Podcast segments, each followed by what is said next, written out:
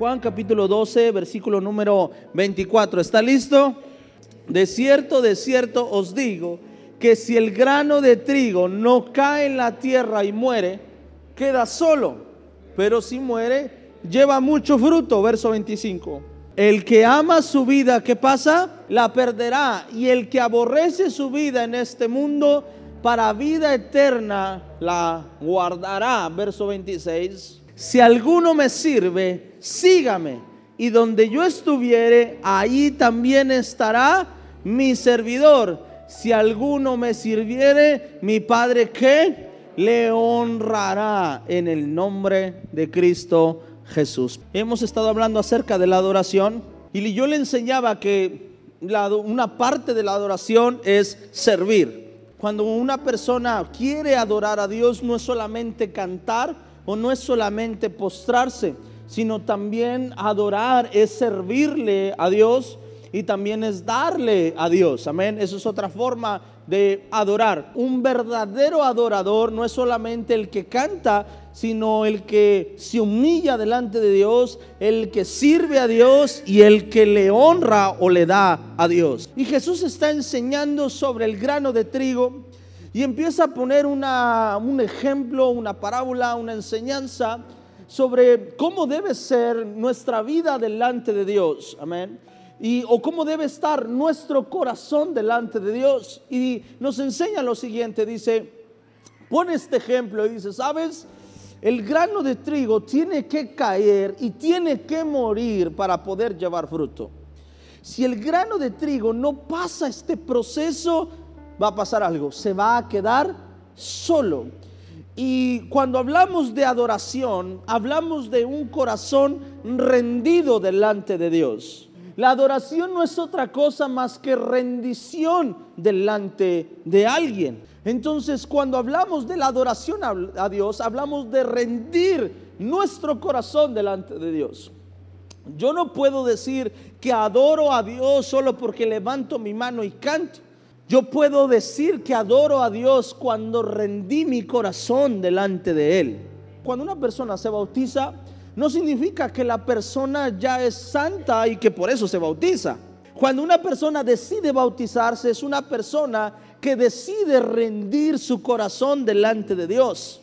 Es una persona que dice, mira Dios, sé que soy un pecador, pero aquí estoy, haz conmigo lo que tú quieras. Vamos a las aguas no porque ya seamos perfectos, no, vamos a las aguas porque es una decisión de decirle a Dios, Dios, esto es lo que yo soy, trabaja en mí, haz conmigo lo que tú quieras. El venir a la iglesia no es una señal de que me haga santo, no. Puedo estar en la iglesia y ser una persona imperfecta toda mi vida. Hay personas que vienen a la iglesia pero nunca le rindieron su corazón a Dios. Y como no rindes tu corazón a Dios, no hay una transformación, no hay un cambio. No puedes dejar tu debilidad, no puedes dejar tu humanidad o tu carnalidad, porque no hubo una rendición total. Y a lo mejor sí hubo alabanza, a lo mejor sí alabé, a lo mejor sí canté, a lo mejor sí levanté mi mano, a lo mejor en algún momento me hinqué en el altar, pero eso no significa que mi adoración haya sido genuina. Una adoración genuina es una adoración que cumple con esta parte, el rendir su corazón delante de Dios.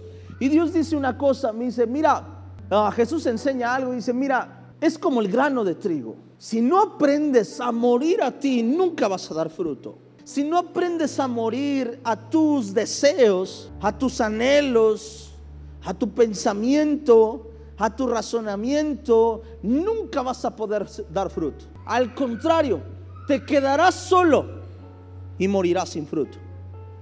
Amén. Amén. Una persona que no aprende a rendir su corazón a Dios es una persona que siempre estará sola. Pero una persona que aprende a morir a lo que Él es por causa de Dios es una persona que va a aprender a llevar mucho fruto. Verso 25 dice así. Después dice el verso 25. Y dice, el que ama su vida, ¿qué pasa? La perderá. Y el que aborrece su vida en este mundo para vida eterna, la guardará. Y el domingo yo estuve hablando y mencioné este versículo, no lo abrí, pero lo mencioné por la parte donde yo enseñaba la responsabilidad que nosotros tenemos como padres de instruir a nuestros hijos.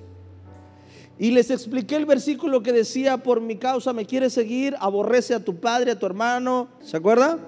Y le expliqué lo que significaba y le dije, no significa que porque ya ser cristiano tengo que aborrecer a mi padre, no. No, no está diciendo eso, está diciendo a que ames a Dios por encima de tu familia. Ames a Dios por encima de tus hijos. Porque si yo amo a Dios por encima de mis hijos o de mis padres o de mis hermanos, voy a poder hacer la voluntad de Dios sobre mi familia. Yo no puedo llegar delante de Dios y decirle, Señor, quiero que hagas tu voluntad en mi vida y estas cláusulas son importantes. Quiero que me des esto, esto, esto, esto y esto y esto. Puedes tocar esto de mi vida, pero esto no lo toques. Yo no puedo decir que estoy rendido a Dios cuando hay cosas que yo no dejo que Dios toque en mi vida. Cualquiera que está en esta vida para cumplir sus propios sueños se perderá. Pero cualquiera que está en esta vida dispuesto a sacrificar sus sueños por mí, tendrá vida eterna. El problema del ser humano es que quiere un encuentro con Dios, pero no quiere que Dios haga su voluntad en él, no, quiere que Dios haga su voluntad. O sea, yo vengo delante de Dios no esperando que Dios haga su voluntad en mí, no, yo vengo delante de Dios esperando que Dios haga mi voluntad. Aprender a soltarme. Mira, hay algo en lo que yo no me meto. Pero yo no me meto en lo que Dios le habla al corazón de cada uno de ustedes. Y si hay alguien que en su corazón desea rendirle su corazón a Dios de una manera, yo no puedo meterme en eso. Lo único que digo es, ¿estás seguro que Dios te está pidiendo esto? Sí, pastor, estoy seguro. Entonces yo no puedo meterme en eso. Porque es algo entre Dios y Él. Recuerdo en una ocasión que mi abuela se puso muy mala y cayó internada al hospital. Y entonces mi papá estaba trabajando y me toca a mí llegar al hospital. Y cuando llego al hospital, cuando sale el doctor, el doctor dice una cosa, dice esto, dice el doctor, sabe, eh, está teniendo una trombosis, hay que operar de inmediato. Entonces hay dos maneras de nosotros, ah, hay dos cosas que hacer, posibles hacer. Número uno, dice ellos, es un medicamento que destapa este, las arterias y todo, pero la probabilidad de que se salve es muy poca. Dice, y hay otra opción, la opción de una operación y es un cateterismo. Y esto es un poco más riesgoso, pero esto vale 200 mil pesos. La probabilidad de que se salve es de un 90%. Y le digo, ok, déjame llamar a mi papá. Y cuando llamo a mi papá, le digo, papá, hay dos opciones la económica o la cara. Y me dice él, no, no, no quiero saber cuál es la más barata, quiero saber cuál es la más probable de que sea salva. Y él dijo, ¿sabes qué? Hazlo, autoriza la mayor. Pero mi papá dijo algo muy sabio que a mí me gustó mucho y me dijo, Adrián, es mi madre y por mi madre yo haría lo que fuera. Cuando él me enseña eso, me dice, Adrián, con Dios es exactamente lo mismo. No se trata de cuánto gano o cuánto pierdo, sino saber que mi Dios aún vive en mi corazón.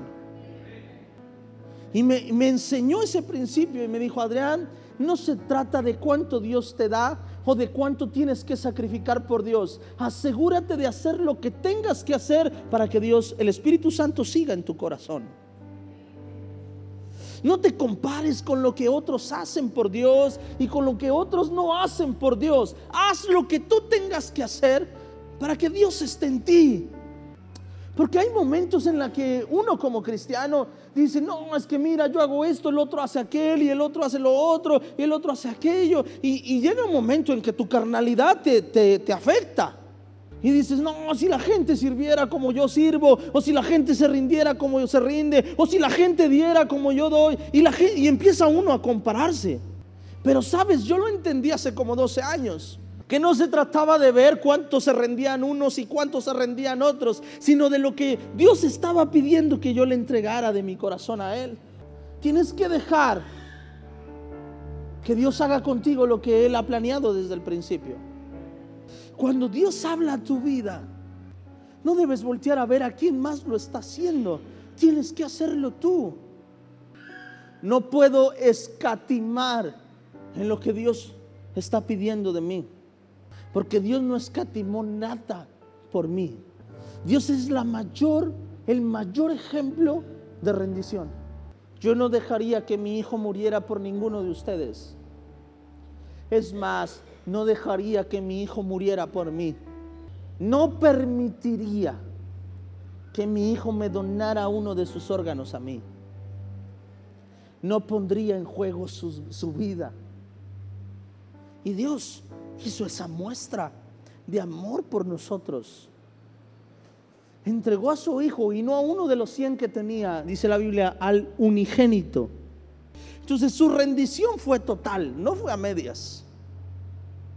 Y el día que valores eso, el día que valoremos eso de verdad, nuestra mentalidad va a cambiar. El día que podamos comprobar el amor del Padre por nosotros, nuestra mentalidad va a cambiar. Hablar de adoración es hablar de rendición. Hablar de adoración genuina a Dios es hablar de rendirnos totalmente a Él y decirle, Padre, aquí están mis sueños, haga con ellos lo que usted quiera.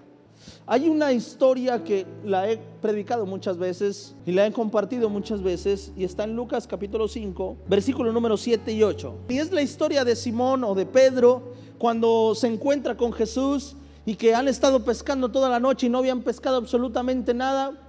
Y Jesús le dice, envía las redes o echa las redes. Y Simón le dice, Señor, hemos estado pescando toda la noche, pero en tu nombre echaré la red. Y echan la red y después de estar pescando toda una noche y no encontrar nada, sus redes se llenan de tal manera que mandan a hablarles a otros y Jesús hace un milagro. Pero no me quiero enfocar en esa parte de la historia, me quiero enfocar en esta otra que dice Simón.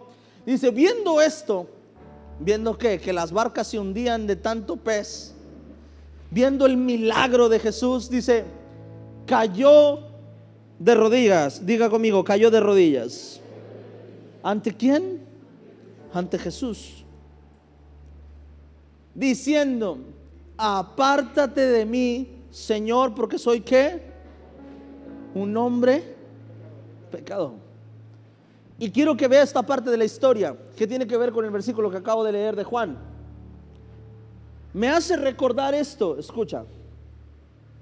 Cuando Simón tiene un encuentro con Jesús, Jesús le hace experimentar un milagro sobrenatural.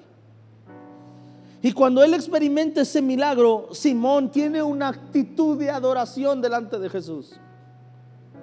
Se arrodilla delante de él diciéndole, no soy digno de que estés conmigo, soy un, ¿qué? Pecador. Le dice, apártate.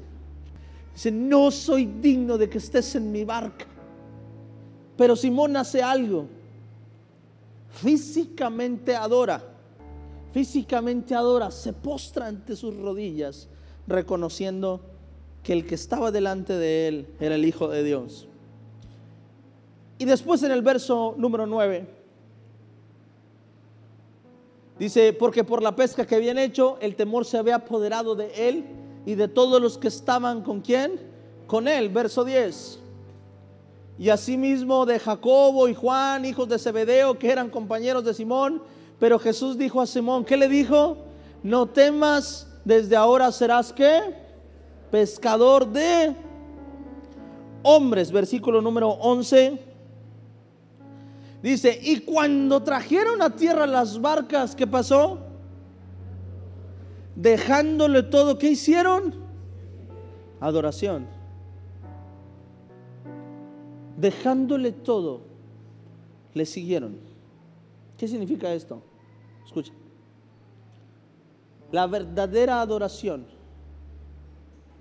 siempre vendrá después del reconocimiento. Escucha esto. La verdadera adoración es fruto del verdadero reconocimiento. Nunca voy a estar dispuesto a rendir mi vida en adoración a Dios si primero no he aprendido a reconocer. Simón era un maestro en la pesca y le dice, maestro, soy pescador. Me pides que eche la red, pero aquí no hay peces, pero la echaré porque tú me lo has pedido. Amén.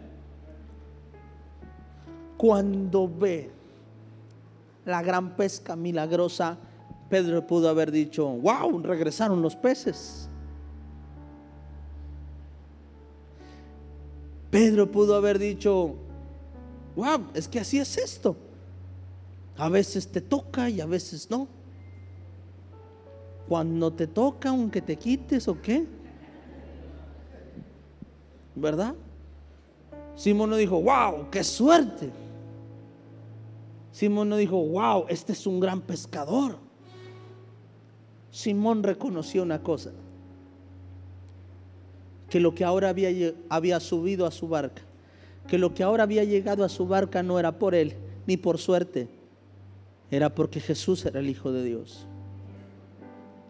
Y cuando Simón reconoce esto,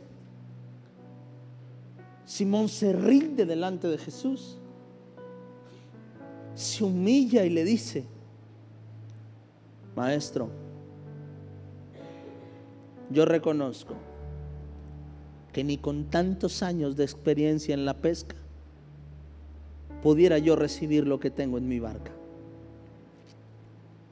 ¿Está conmigo? Y cuando Simón hace esto,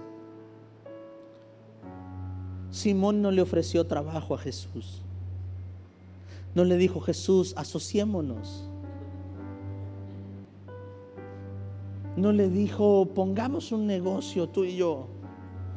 Tú me dices dónde hecho la red, yo la he hecho y nos repartimos 50-50. ¿Verdad que no? Simón entendió que estaba delante del Hijo de Dios. Y que si el Hijo de Dios podía llenar sus barcas, también podía llenar su vida. Y cuando estaba ahí, dice la Biblia, y bajando de sus barcas vendieron todos sus peces. Y una vez que se alivianaron, siguieron a Jesús. ¿Verdad que no?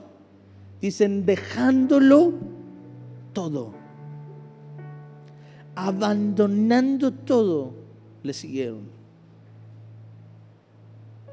No solo Simón, que era el dueño de la barca, sino Juan, sino los hijos de Zebedeo, que ellos estaban ahí ayudándolo y vieron y dijeron, esto no es otra cosa más que el maestro. Y también se fueron con él. La verdadera adoración viene después del reconocimiento.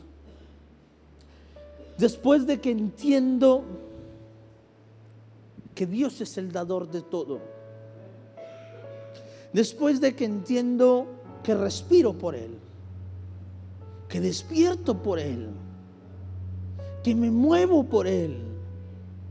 Que hablo por Él. Amén. Después de que entiendo que nací por Él Hace unos días venía un pensamiento a mi cabeza y decía, ¿qué pasaría si me vuelve a dar cáncer? Cambiaría mi vida totalmente. Y pensaba, yo dije, qué triste sería volver a luchar con esa enfermedad. Pero después me puse a pensar y dije, no es que triste sería, qué triste fue haber peleado con esa enfermedad en mi pasado. Y esas cosas no desaparecen de la nada. Y me hace reconocer que hoy sigo vivo por Él. Que hoy me siento bien por Él. Que hoy puedo subir a un carro, conducir por Él. Que puedo subir a una moto y conducir por Él.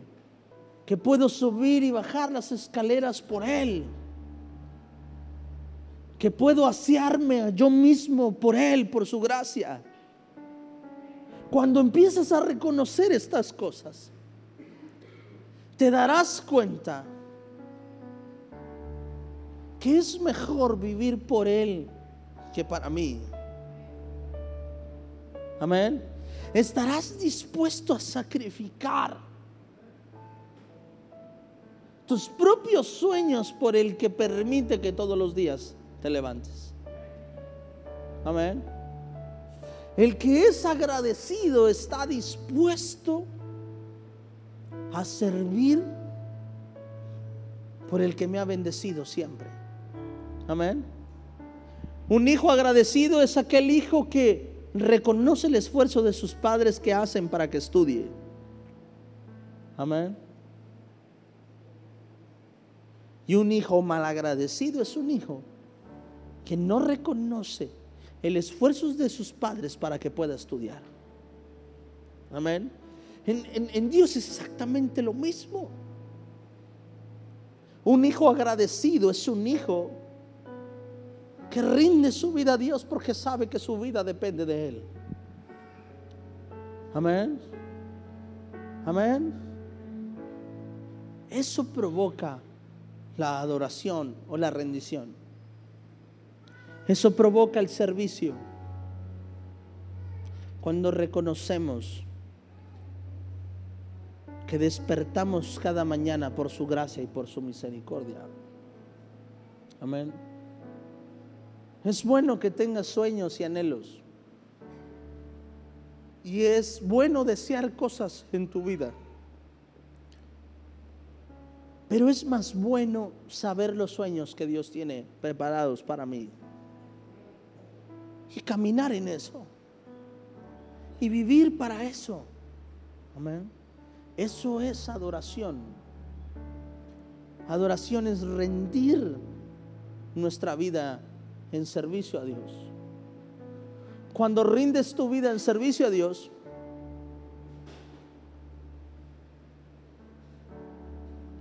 estaré provocando una adoración genuina. Amén. Es fácil levantar nuestra mano y cantar.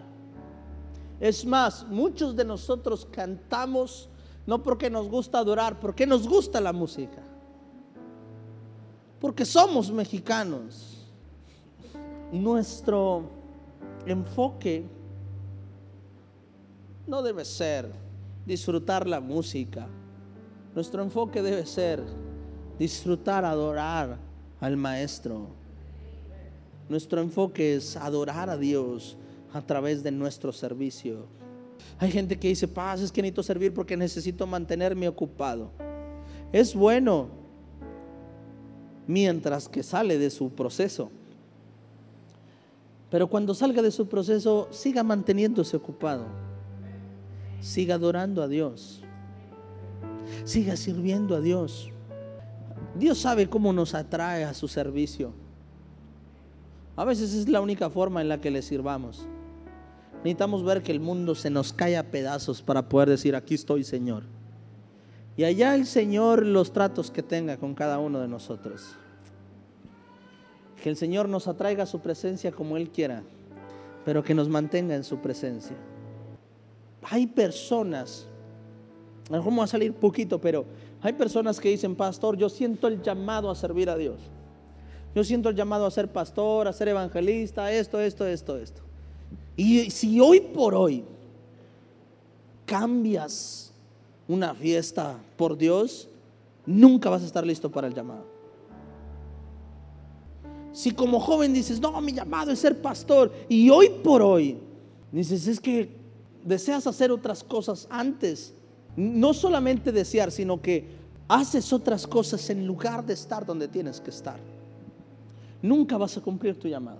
Nunca vas a cumplir tu llamado. Aprender a servir a Dios es aprender a morir a lo que amas. Ahora, cada uno de nosotros va a servir a Dios en diferentes magnitudes. No sé a qué Dios te llamó a ti a servir. Pero hablo personalmente el pastorado. No significa que todos, sino personalmente el pastorado. Si no aprendo a sacrificar mi tiempo si no aprendo a sacrificar mi carnalidad, nunca estaré listo para el llamado. Y Dios poco a poco nos va a llamar, poco a poco nos va a llamar a su reino, a servir su reino, a ser de bendición para otros, a hacer su voluntad en ti, para que a través de ti pueda hacer su voluntad en tu familia. Y cuanto más te tardes en negarte a ti mismo, más te vas a tardar en que Dios cumpla su obra en ti. Adoración es servicio. Adoración es rendirnos delante de Él. Amén. Póngase de pie en esta hora.